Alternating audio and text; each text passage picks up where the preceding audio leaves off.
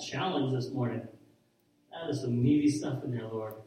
And we just want to ask for your strength so that it can trust and obey, Lord. Uh, be with Jonathan now as he brings, uh, opens the word uh, for us and may give us insight and wisdom how to serve you more. We ask these things. Amen. Please be seated.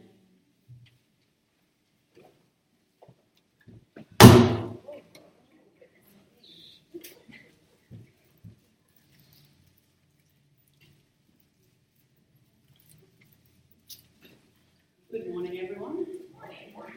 I've actually been uh, under the weather these last couple of days, so I'm going sitting for that.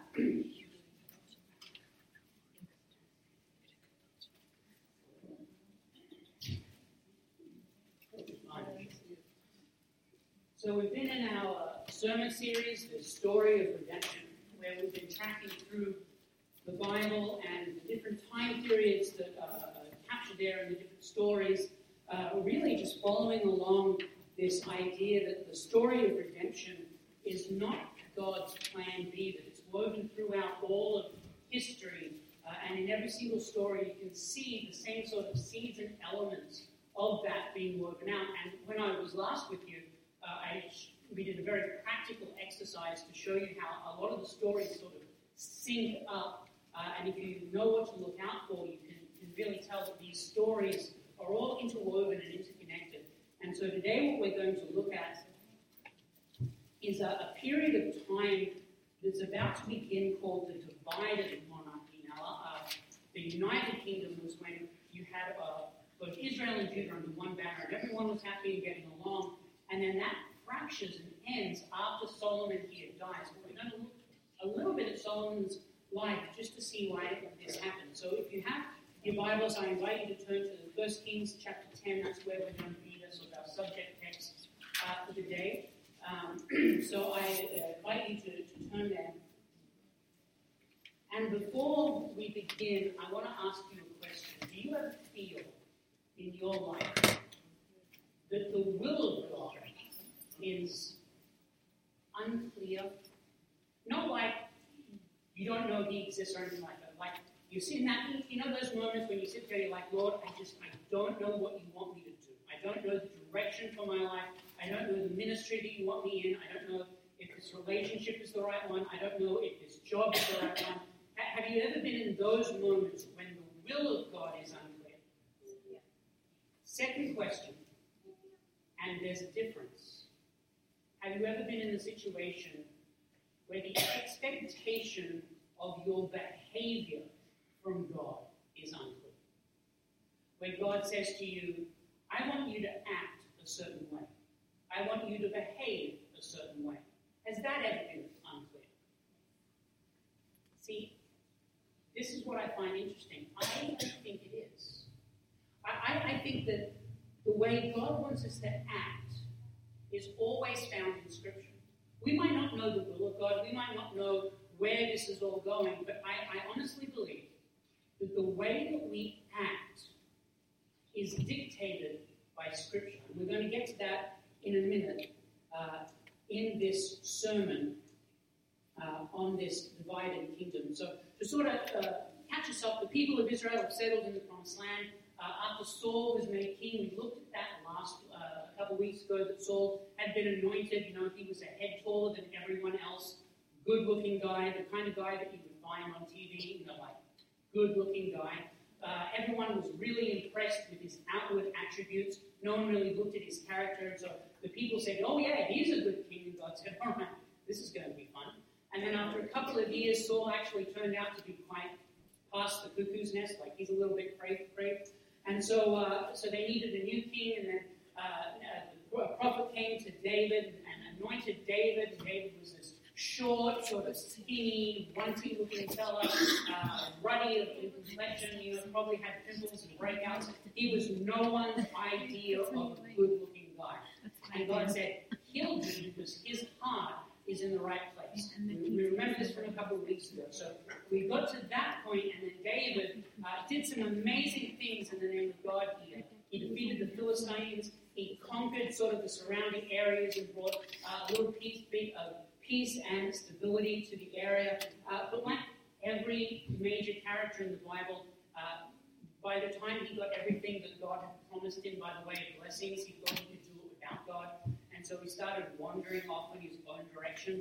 Uh, and things went bad. And eventually he's on his deathbed. He has a couple of sons. His oldest son uh, decides that he's going to be king when, when his father dies. So he gets together the, the heads of the army, all the wise men, throws a giant party. Uh, and in the meantime, Solomon goes, Wait, you, said, David, that I would be king. So Solomon and his mother Again, there's a story about intervening mothers. There's a lesson here, I think, about the, never underestimate the power of a mother who has the best interests of her child at heart and wants to see that child succeed. Never underestimate it. Because just in this short sermon series, we've already seen this twice. How mothers have gone in and changed the entire fate of the people of Israel. So mothers, don't underestimate them. But Solomon's mother goes into David and goes, But you promised Solomon would be king. And David's on his deathbed goes, Oh, yeah, right. Okay, Solomon can be king. And so it started this sort of fracture in the, the way that Israel is dealing with things. And so uh, Solomon is made king over the United Kingdom. Subnote, he actually had his brother killed. I'm not saying that's the way to deal with family conflict, but it worked for, for Solomon. And so Solomon is made king over the entire kingdom, and he God comes before him. Perhaps one of the most famous stories of Solomon's life, so famous that it was parodied uh, in uh, Seinfeld, um, the, the, television show, where uh, Solomon uh, gets granted wisdom from God, and two uh, two ladies come before him. They live in the same house. They both had children at the exact same time, and one of them died in their sleep, and the second one came in and switched out the sleeping children so that the other one would think that their child had died. And so they came before the king, and everyone was standing around waiting to see what Solomon would do. And Solomon said, Well, it's quite simple chop the baby in half. Which I think is a, a fairly smart solution, you know. And the woman whose baby had died and had no skin in the game said, Sure, fine. Because the woman whose child it was threw herself down at Solomon's feet and said, No, no, no, give the baby to her. I would rather see this baby grow up uh, with someone else, not me, than have uh, the child killed. And Solomon said, You are the, truly the mother. And everyone reveled in his wisdom, and he became known as Solomon the Wise. And in fact, Solomon to this day has this, uh, this this uh, historic sort of uh, known that he is the wisest person apart from Jesus to ever have walked the earth. He is the great, uh, wisest person that we've ever seen. And so, with all of this sort of backstory of how wise he is and he's making his right decisions, uh, a couple of chapters ago, he built the temple of the Lord and then he built his own palaces. He had them consecrated. Uh, and so, in chapter 9, I don't have this on the screen, but if you look back to chapter 9, uh, verse 1, there's a little bit of scripture that I'd like to read that will really set up where we need to go. It says this, so this is 1 Kings chapter 9, verse 1. As soon as Solomon had finished building the house of the Lord and the king's house, and all that Solomon desired to build, the Lord appeared to Solomon a second time. The first time was when he granted him wisdom. He appeared to Solomon a second time as he had appeared to him at Hebron. And the Lord said to him, I have heard your prayer and your plea, which you have made before me. I have consecrated this house that you have built by putting my name there forever. My eyes and my heart will be there for all time. And as for you, if you will walk before me, as David your father walked, with integrity of heart and uprightness, doing according to all that I have commanded you, and keeping my statutes and my rules, then I will establish your throne over Israel forever, as I promised David your father, saying, You shall not lack a man on the throne of Israel. But if you turn aside from following me, or your children do not keep my commandments and my statutes that I have set before you, but go and serve other gods and worship them, then I will cut off Israel from the land that I have given them and the house that I have consecrated for my name. I will cast out my sight and Israel will become a proverb and a byword among all people. And this will be, sorry, and this house will become a heap of ruins. Everyone passing by will be astonished and will hiss and they will say, Why has the Lord done thus to this land and to this house? Then I will say, Because they abandoned the Lord their God, who brought their fathers out of the land of Egypt, and laid hold on other gods and worshipped them and served them. Therefore the Lord has brought disaster, all this disaster on them. That seems pretty clear, right? God comes in and says, Look, Solomon, I've given you everything you wanted. You wanted wisdom, I granted you wisdom. And because of that, you're able to make bank. You're able to, to trade with all these other companies, uh, countries. You were able to make peace treaties. You were able to, to build uh, my temple that took you seven years, and then you were able to build your own house, which took you 14 years. Let's not talk about that. Um, it took twice as long to build his own personal palace and the palace of God. I'm just saying, that's a little weird. But God comes and says, I've given you all these things if you just follow my words, if you just do as I tell you to do, you follow everything that I have very clearly laid out, then everything is going to go well for you. It's going to go well for your house, your kingdom, your heirs. Everything is going to be fine. And he says, if you don't, there are going to. And so what we're going to look at today is sort of uh, three three things. We're going to look at expectation, disobedience, and then consequences. Right? So if you're a type A personality and you like to write things down, Tina, write those down. Expectation, disobedience, and consequences. Because it doesn't matter if you're reading this story or any of the stories in the Testament or even some of them in the New Testament those three things are going to be common in almost every story in Scripture.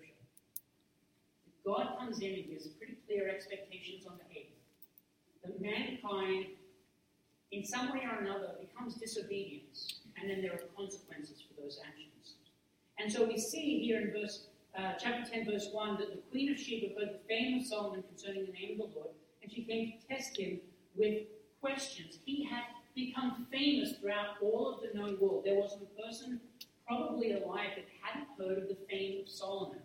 Um, Solomon is found in other uh, com- uh, comparative historical and religious texts. His name is found as a wise man. Sorry, I thought I heard a um, I've been sick, so I might hear things. It's fine. We'll just we'll go. And so, so for a king, there were certain expectations as to how that king over Israel was supposed to behave. Now, um, maybe you guys aren't as up in your uh, Deuteronomic uh, text as uh, maybe I am, or uh, as Brian here. I know when we were press one together, he loved Deuteronomy. He would, he would read it every day, um, and we would over it.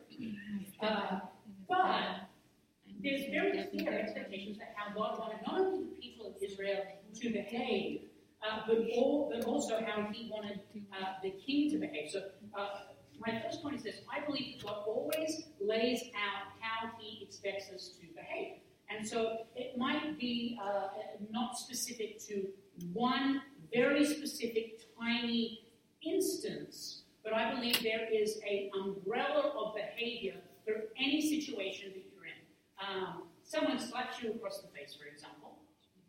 Jesus said that you are to turn the other cheek, right? So you take that as a small lesson, you can extrapolate that to cover other scenarios. Someone insults you. Do you insult them back or do you let it lie? You let it lie because it falls under that umbrella. So, so then your specific situation might not be found in Scripture, but I can guarantee you the expectation of your behavior from God is somehow umbrellaed into Scripture. And if you can't find it, then you fall back when God wants me to love the other person. Because love covers everything.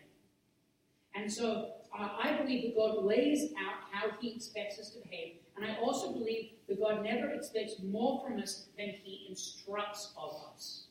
This is, this is the other thing. A lot of times people, they, they say, I need to do this, I need to do that, I need to do X, Y, Z because God expects this from me. And you're looking through Scripture, you're like, I'm not finding that.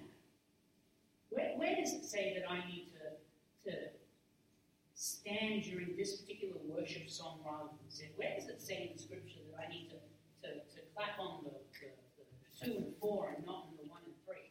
I mean, silly examples know that there are some people who take things that aren't in Scripture, that are a preference, and they elevate them into the same level of, of God instruction. And, and it's simply not there.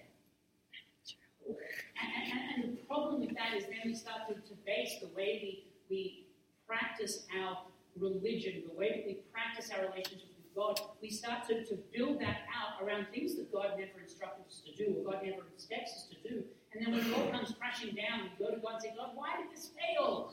God said, because I never said that.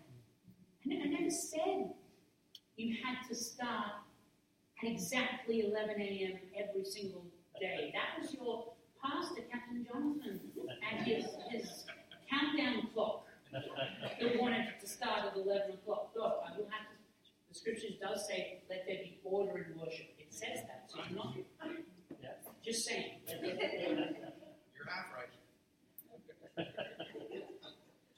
So God never expects more from us than Us. And God always lays out how He expects us. Does that make sense? Are we with there on that foundation?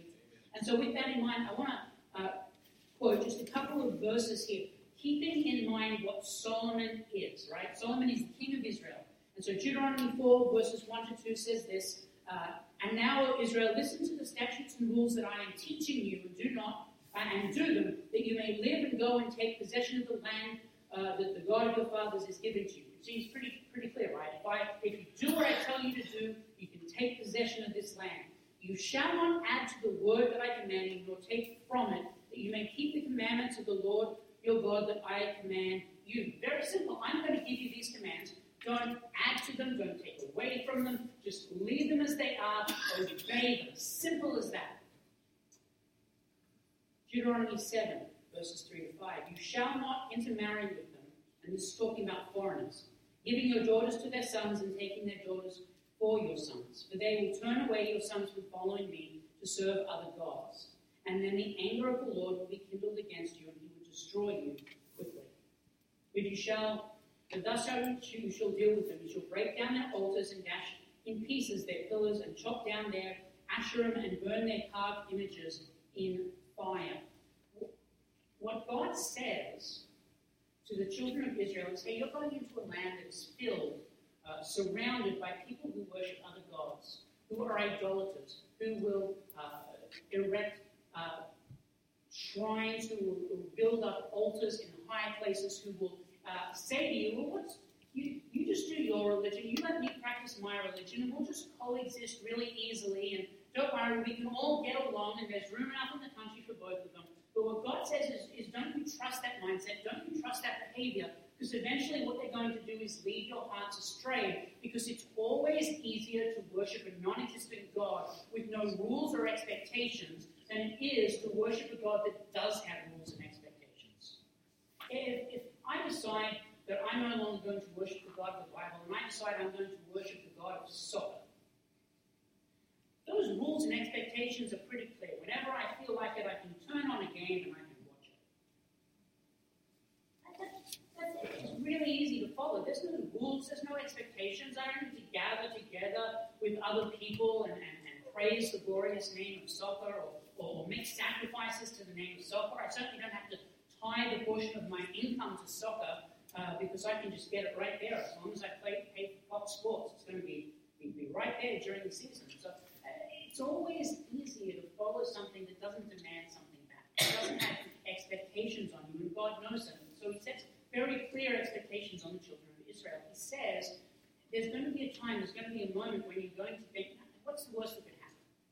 What harm could there be if we just, just engage in this behavior? And so we sort of know how the story ends, is people started in, uh, behaving and interacting with those who were practicing this idolatry the, the book of Judges that we covered spelled out some of the horrific things that these people were practicing. In fact, if we were to, to move on a little bit here in Deuteronomy, um, for some reason it didn't sync on my, my, my tablet, so I don't have it. But if we continue, reading in, in Deuteronomy, we'd actually come to a line that says this when you decide that you want to anoint a king to rule over you so you can be like every other kingdom, I'm going to lay out certain statutes and rules the way that king is to behave. This is what God says to the children of Israel. God says, I know you're going to abandon me. One day you're going to get to the point where you're going to be like, well, everyone else has a king. Why can't I have one? You know, I'm not saying that Israel is a whiny teenager. But I'm not saying they're not. Okay? When you look at their behavior, it's very much like a, maybe even a preteen. Why can't I have a cell phone? So and so's family down the road, they have a cell phone. Why can't I have one? Well, because you don't need a cell phone, you're eight. Right? Eight year olds don't need. Who are you going to call? Santa Claus? He doesn't take calls. Right away. And I'm saying is that the nation of Israel do this thing in Scripture where uh, Moses went up the mountain. He was gone for 40 days. And while, because he was gone for 40 days, the children of Israel said, Well, why can't we have a God like everyone else? Can you just make us one Aaron? So Aaron took off gold, and behold, the golden calf came out of the fire magically. Sorry, I, I get upset. We've had this discussion before. I get upset at Aaron. Moses, I don't know what happened. I threw the gold into the fire. How popped this golden calf? What it says in Scripture. I'm not making it up. But what we see from the children of Israel is this pattern of behavior that they get the blessings of God, and then they look around at other people, and they perceive the other people and what they're doing, and think that's better for them than what God has given them. And they say, Man, my life would be so much better if I could just have. And let me, let me tell you something that's real. It's not just the children of Israel, it's every Christian. The amount of people that look at someone else's faith and say, man, my faith would be perfect only I could act like that, sing like that, worship like that, read scripture like that, memorize like that, tithe like that. My faith would be perfect. Officers, too, my, if my appointment looked like that, I would be and I say that because not only the people from DHQ are here, but there's a whole lot of either retired or former officers in this room that know exactly what I'm talking about as well. How many times we hear that line from other people, you know, oh yeah, my appointment's wonderful, but if I could only just X, Y, Z, then it would be perfect. No appointment will be perfect as long as you're there because you're not perfect.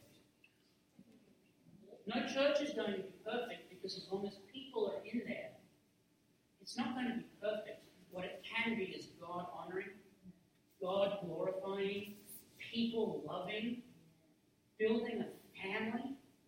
It can be a community of believers that do life together, not just in the easy times, but in the hard times.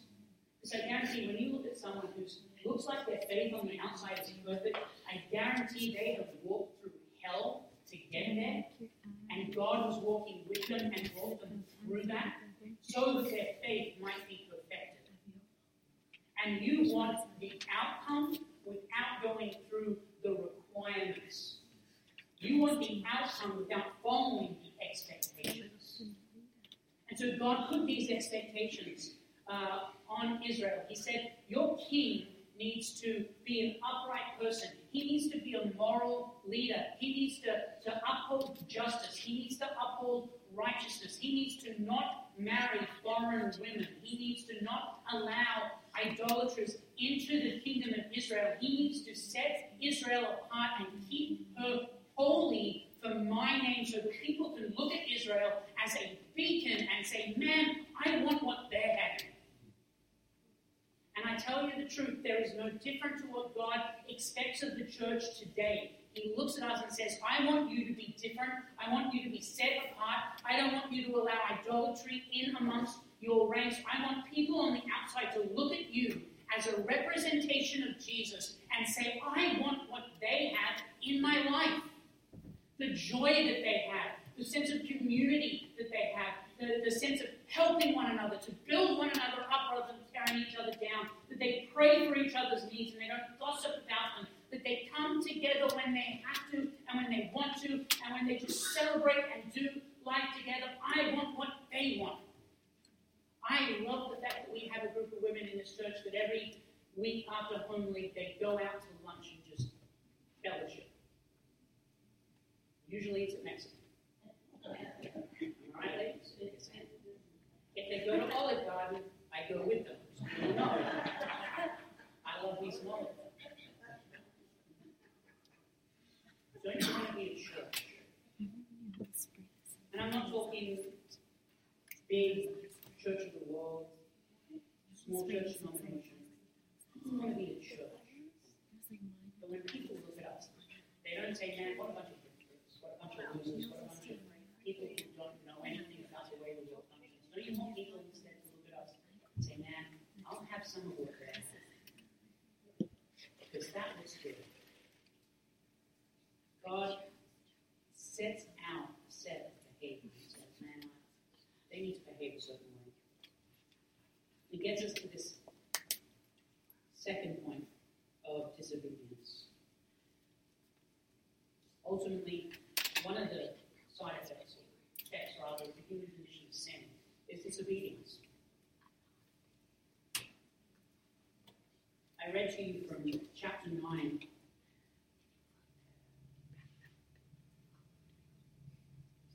And uh, it actually continues in, in these chapters. Deuteronomy said very specifically, and I didn't read it, I would be here forever if I wanted to read every verse of that in Deuteronomy, but it said uh, three things really specifically about the king of Israel. That Israel, the king of Israel was not to uh, marry and have uh, a foreigner uh, in, the, in his household that would corrupt his heart. It said that he was not to uh, build military forts and great places of military power, and that he was not to raise a great army and have a great military standing force. Those are really the three major requirements of the king of Israel. And what you would continue to read, chapter 9 through to chapter 10, what you would read is that uh, King Solomon then spent the rest of his time uh, marrying a whole bunch of women, including the daughter of Pharaoh, that he built up his navy and his army, and that he started building fortresses and encampments on the surrounding areas to fortify the land. And if you were a regular people, if you were a regular kingdom and country, that would be fine because that would be smart. Solidify yourself, uh, make alliances with other countries because if you marry, they're not going to attack you because they're part of the family. And make your army big so no one's going to attack you, and, and make places of encampment and fortresses so people are going to be scared of your of your strength. The people of Israel weren't to rely on physical stuff; they were to rely on God and what God wants them to do. And God would protect them. But they instead they decided they were going to do their own thing. And so Solomon, up here till chapter 10, starts this thing where he just starts continually building himself up and building himself up and making him great and trading money and getting money and getting things and getting wealth. Uh, and what we see in this pattern of scripture over and over again, from Adam and Eve to Noah to Abraham, almost every story has this pattern of disobedience where God would give a commandment, people would follow for a little bit, they would get the blessing of that commandment and that following and obedience, but then they would veer off in their own track, they would become disobedient, and then God would have to uh, let them suffer the consequences of their actions. It goes over and over and over and over again, and it gets to the point of consequence. And when I talk about consequence, I want to be perfectly clear that I believe God will always forgive a person of their sin if they ask. Any person at any time in their life, any place, if they ask for forgiveness, God will forgive them. There is no statute of limitations on forgiveness. There is no sin that is so great that it can't be forgiven. Forgiveness is for everyone by God anytime. That's clear, right? That forgiveness does not expunge the consequence of that sin. If you eat so much sugar that you become a diabetic, eventually you're going to have to start taking medication for that diabetes. You can change your behavior after that, but if you don't reverse it in the first years, doctors tell us that then it's irreversible. And you then have to live with the consequences of your decisions and choices for the rest of your life. I could walk up to Brian and slap him. I could ask forgiveness and I would be forgiven by God of that sin. Doesn't mean that I will not suffer the consequences of that action. Right? Brian will probably turn around and slap me back.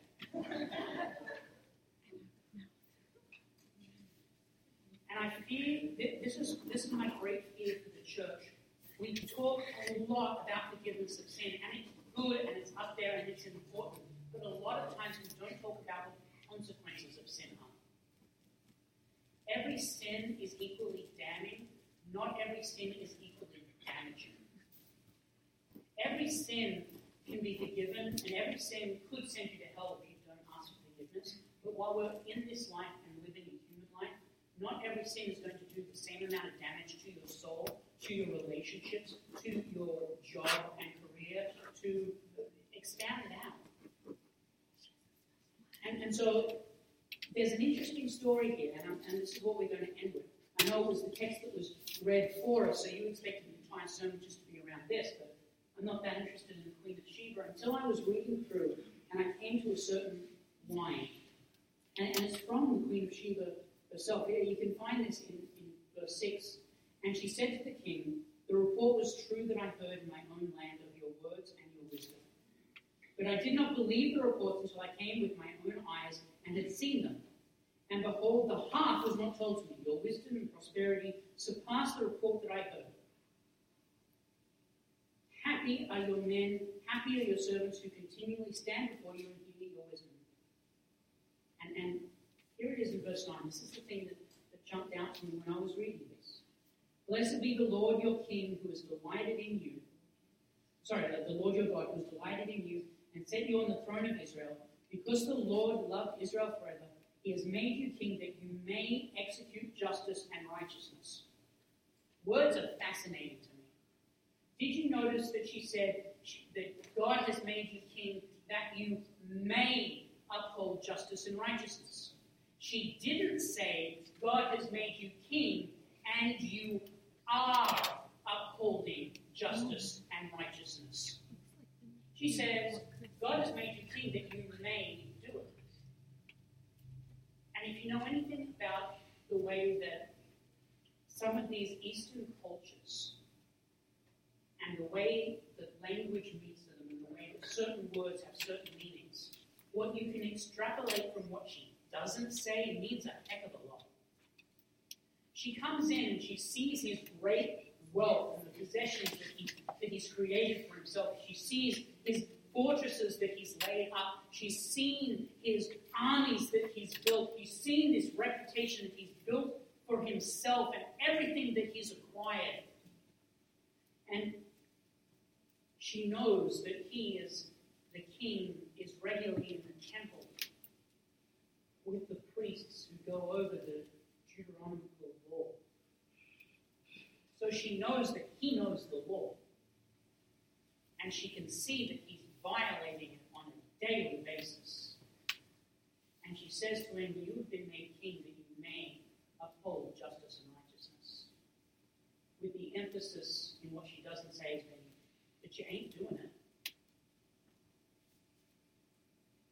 When we read further in the story, we see that God, in the next couple of chapters, comes to Solomon and says, You've messed up big of your father David, I'm not going to take the kingdom away from you because I promised him that you would sit on the throne. But after you, your kingdom is going to split. It's going to be bloody, it's going to be violent, and it's never going to be the same again. Your people are going to be taken off into captivity, sold into slavery. Men, women, children are going to be killed. It's going to be awful because you couldn't follow the simple premise do what God tells you to do. And here's how I want to end up. So I know I'm going to end on this wonderful, I know. The slaughter of thousands, go forth and spread the word. I want you to, to think of this. I'm just going to take a couple of minutes for us to think this. God expects you to behave a certain way. When you don't, there are going to be consequences for his actions. It's not going to be as dramatic as an entire nation split. But man, sin can destroy a family. It can break apart even the closest of friends. It can destroy a work environment. It can wreak havoc if unchecked in the lives of Christians. If if you don't know Jesus, the good news is you can be forgiven of any sin. If you already know Jesus and Jesus is your Savior, the good news is you can be forgiven of any sin. And Paul says, don't continue sinning that grace may abound more. We need to talk about change behavior and change hearts. But some of you have sin in your life that maybe you haven't confessed to Jesus yet. Maybe you think you can deal with it on your own. Maybe you think you're strong enough that this would by pure force of will, you can make it better. You can correct the ship. You're the sailor, sailor on the ship. You can do everything. You can tighten rigging, riggings, steer the wheel, batten down the hatches. You can do everything yourself. But that ship ain't going to turn. You need Jesus. You need Jesus on the wheel. You need the Holy Spirit in your life convicting your heart on a daily basis, on a minute basis if necessary. No, it's sinful, don't do it. No, there's a better way, there's my way, do it my way. And so just let's bow our heads and pray together. Just take a couple of moments. David, don't try and fix it yourself. There's no point. Solomon is a prolific author in Scripture. He also wrote the book of Ecclesiastes. He wrote it when he was old and dying. And he opened the book by saying, Vanity, vanity, all is vanity. Meaningless, meaningless, all is meaningless. After he'd lived his life, he realized that the sinful behaviors that he chased were nothing compared to the glory that awaits in eternity with Christ Jesus as our Savior. Lord, there are people here today that have unconfessed, unrepentant sin in our hearts. I pray, Lord God, that each one of us here repents of those sins and finds strength, redemption, grace, and forgiveness in their arms. I pray, Lord God, be with each one of us as we go from this place. Lord, we invite a fresh infilling of the Holy Spirit into our hearts so that we can identify sinful behaviors and patterns in our lives. And rather than being snared by them, and sidestep them easily through the power of the Spirit. Lord, we love you.